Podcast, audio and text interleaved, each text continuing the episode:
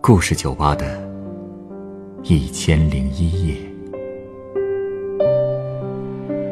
本节目由北京人民广播电台故事广播与凤凰网有故事的人频道联合制作。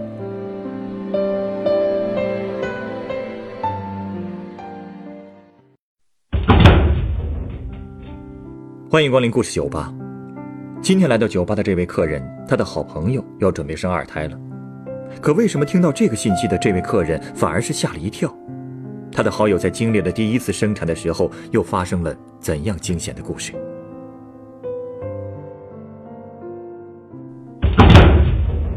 哎呀，真是累死我了！那个老板，给我来一份酒单看看。啊，好嘞，您的酒单。嚯，怎么买了这么多小孩玩具啊？哦，我过两天打算去看一朋友，这些玩具是准备送他们家小孩的。这里面有这么多的玩具车，应该是送给小男孩的吧？对，是小男孩。哎呀，我刚才在玩具店逛了好久，也不知道买点什么好，就多选了几种。我感觉你选的挺好的呀。每个小男孩都有一个汽车吗？你买的这些，他们家小孩一定很喜欢。有你这句话，我就放心了。我这次去啊，主要也是想跟他聊聊要二胎的事儿。前不久，他打电话跟我说她又怀孕了，真是把我吓坏了。啊，这生二胎有什么吓人的呀？哎，你是不知道，她生第一胎的时候有多凶险。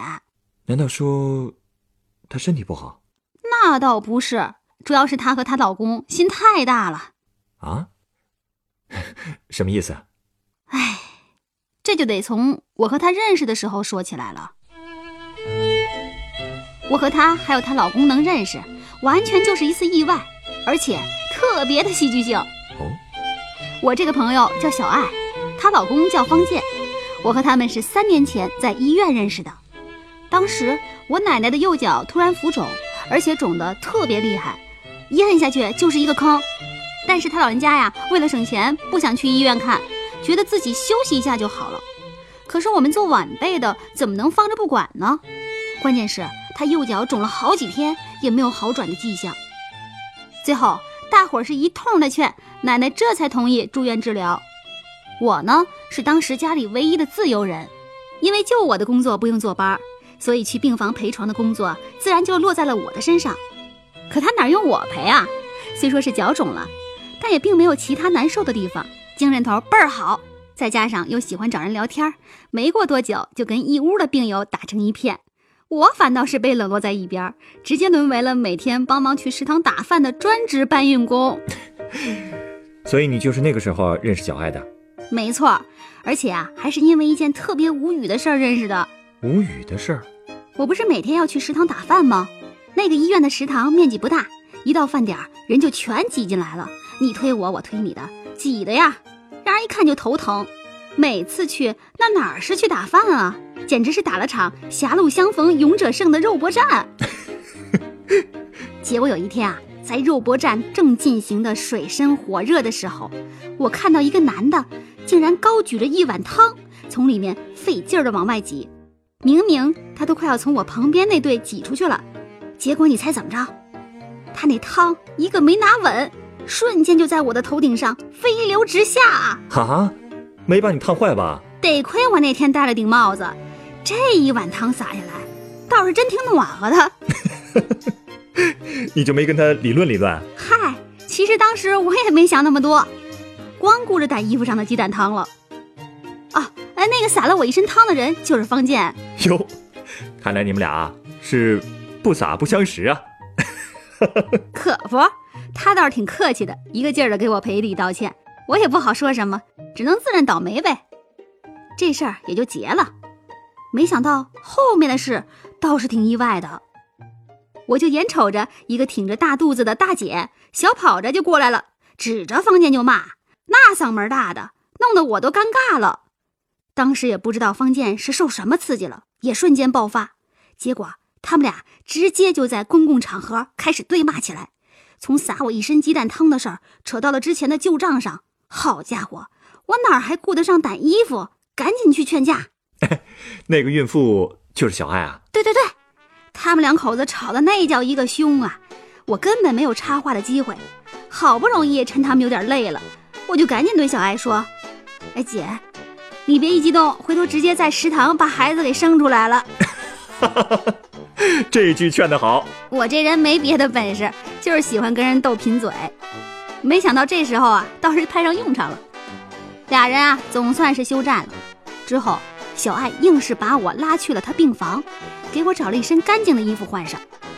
我俩就是那个时候互相加了微信，算是因为鸡蛋汤结的缘分吧。第二天我去换衣服的时候，小爱一个人正在病房里待着无聊，我正好也没什么事儿做，就和她聊了起来。一聊才知道她是本地人，家里各方面条件都不错。住这家医院也是因为有认识的人，可以让他提前半个月就住院待产。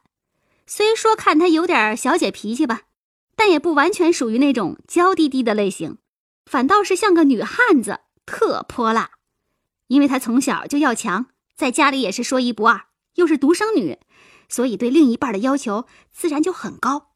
而且她妈妈还要求他必须招个本地的上门女婿。按说现在大城市里谁还愿意做上门女婿啊？结果没想到这还真让他给遇着了，就是方健。他怎么乐意做上门女婿呢？自然是因为爱呀。方健其实不是本地人，但长得不错，自己一个人在这边打拼，发展的也很好。俩人可以说是一见钟情，相见恨晚。这个人啊，一旦爱到疯狂，自然都会放低标准。小爱不在乎方健是外地人，方健也是甘愿入赘，而且不到半年功夫就有了孩子，紧接着就把证给领了。嚯！哎，这既然两个人感情这么好，又怎么会闹得这么凶呢？难道真是因为他觉得对不起你？你觉得可能吗？后来一聊，我才知道，他们之间的那股火啊，全是因为生孩子闹的。方健不想要吗？不是，主要是因为小爱是高龄产妇，医生劝她剖腹产，而且她那个胎位也有点不正，怕顺产会有危险。可是小爱不答应。硬是要顺产，她觉得顺产对孩子好。哎，她和方健主要也是因为这事儿拱了一肚子火。那方健是不是也建议她剖啊？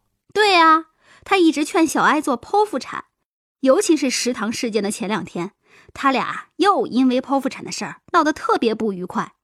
结果小爱一气之下撂了一句狠话，她说：“孩子生了也是跟我的姓，怎么生也不用你操心啊。”哟。这话可是够伤人的，所以方健能不生气吗？连着两天都没怎么理过小爱。小爱呢？嘿，她心也够大的，觉得这样倒好，耳边图个清静。听完这些，我才反应过来，啊，合着他俩昨天在食堂吵架，其实跟我没什么关系。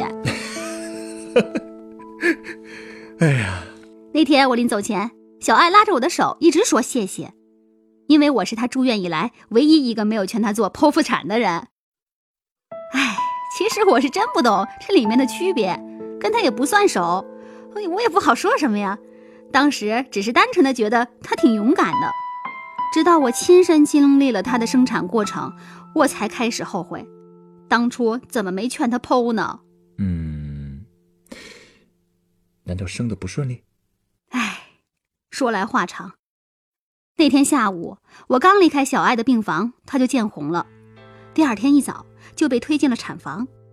她在微信里呀和我说她很疼，想让我过去陪她聊聊天儿本来我这一大清早还没醒透呢，结果听他这么一说啊，立马精神了。虽然我没生过孩子，但是自己也跟着他紧张起来了。我和奶奶说想去看看，他老人家看都不看我说，人家生孩子你去添乱，他不让你去。奶奶她是不着急呀，可我没她那么淡定。蹬上鞋我就往外跑。到手术室的时候，我看见方健正在那儿走来走去。他看见我很意外。我告诉他是小爱给我发微信说要生了，很难受，我就过来看看啊。不过说完我就后悔了。仔细想想，哎呀，我奶奶说的没错，这么跑过来确实有点唐突。才和他俩认识几天，就这么关心人家的事儿，这叫什么事儿啊？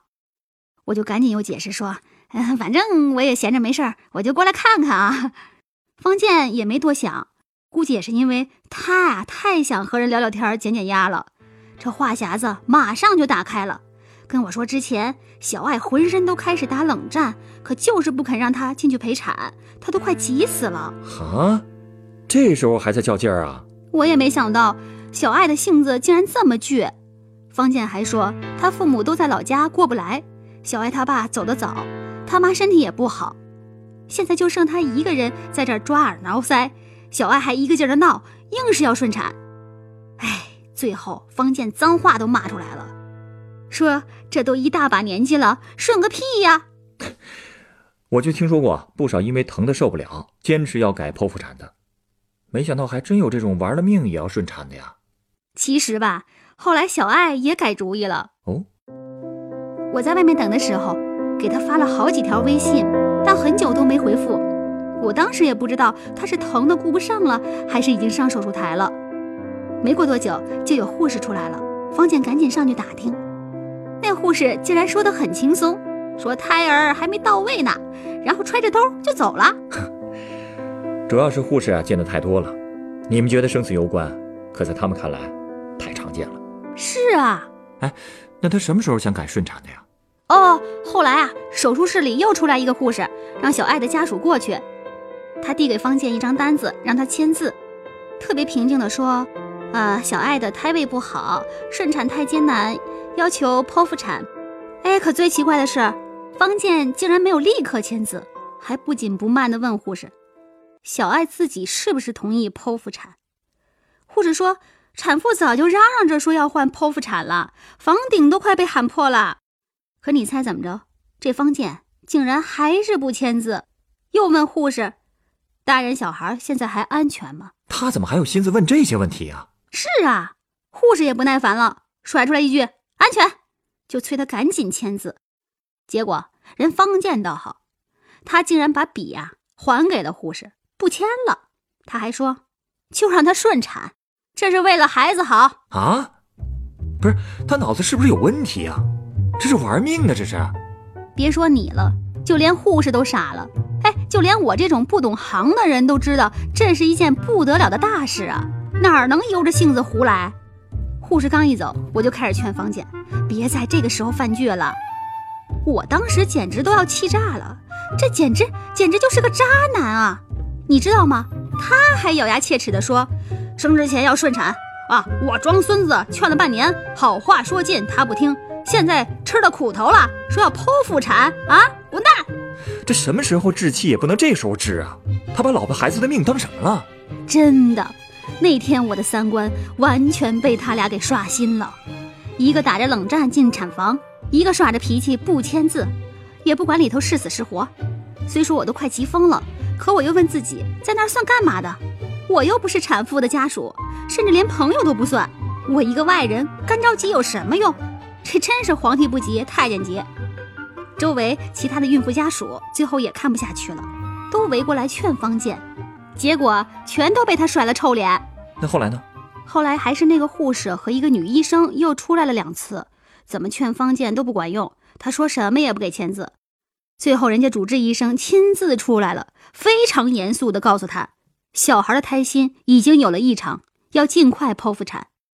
他这才麻溜的签了字。他总算是清醒了呀。哼，我还以为这渣男可算是想通了呢。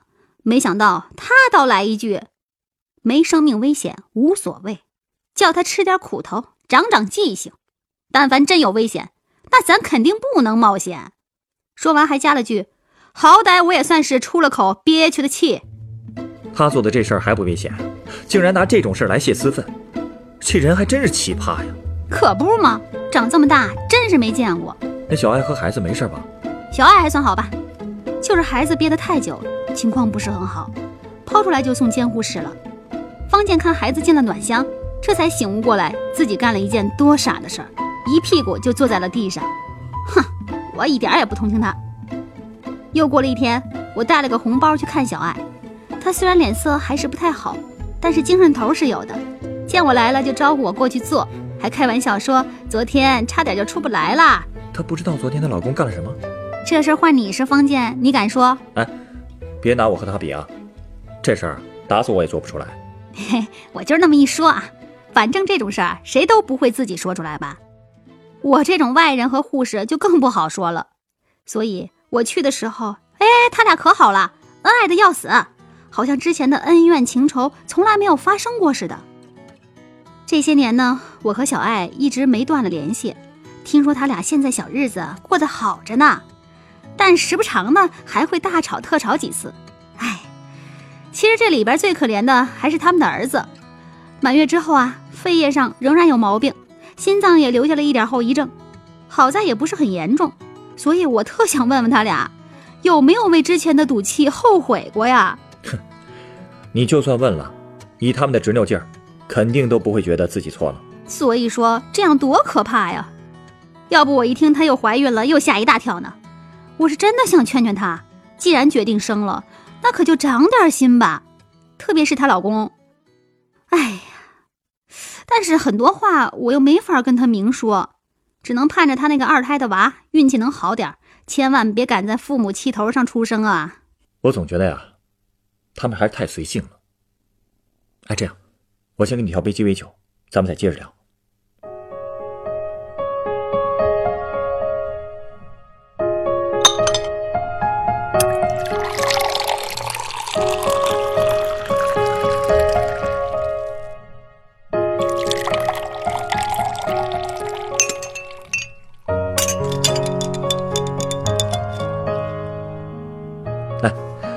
这是你的鸡尾酒，它是由 tequila 酒、橘子汁、柠檬汁和砂糖调成的，名字叫“百老汇醉鬼”。这名字有意思，嘿，难不成度数很高？度数还可以。其实它并不是为了让人一醉方休才存在的，而是恰好相反。你应该知道，百老汇是纽约的剧场街，这款酒啊，其实是为了平复观众在看剧之后的兴奋感而调制的。特 q 拉酒呢，确实比较烈，但是在加入了橙汁和柠檬汁之后，反而会让这杯酒变得优雅、爽口。送你这杯酒是因为，我希望你能成为小爱他们的橙汁和柠檬汁。什么意思啊？可以看得出，小爱和方健都不算是心智很成熟的人，脾气暴躁，性格执拗，以至于他们经常会被情绪所左右，而忘记了自己真正应该担负的责任。忘记了身为父母的义务，忘记了什么才是最重要的。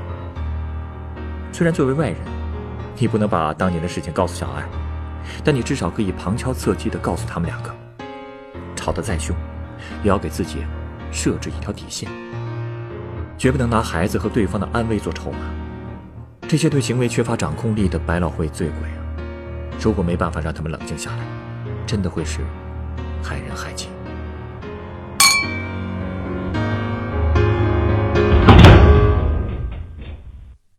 本故事选自凤凰网有故事的人独家签约作品，《剖宫产被拒的她又怀孕了》，原作朽朽，改编吴亦娟、程涵，制作程涵，演播小底晨光，录音董珂。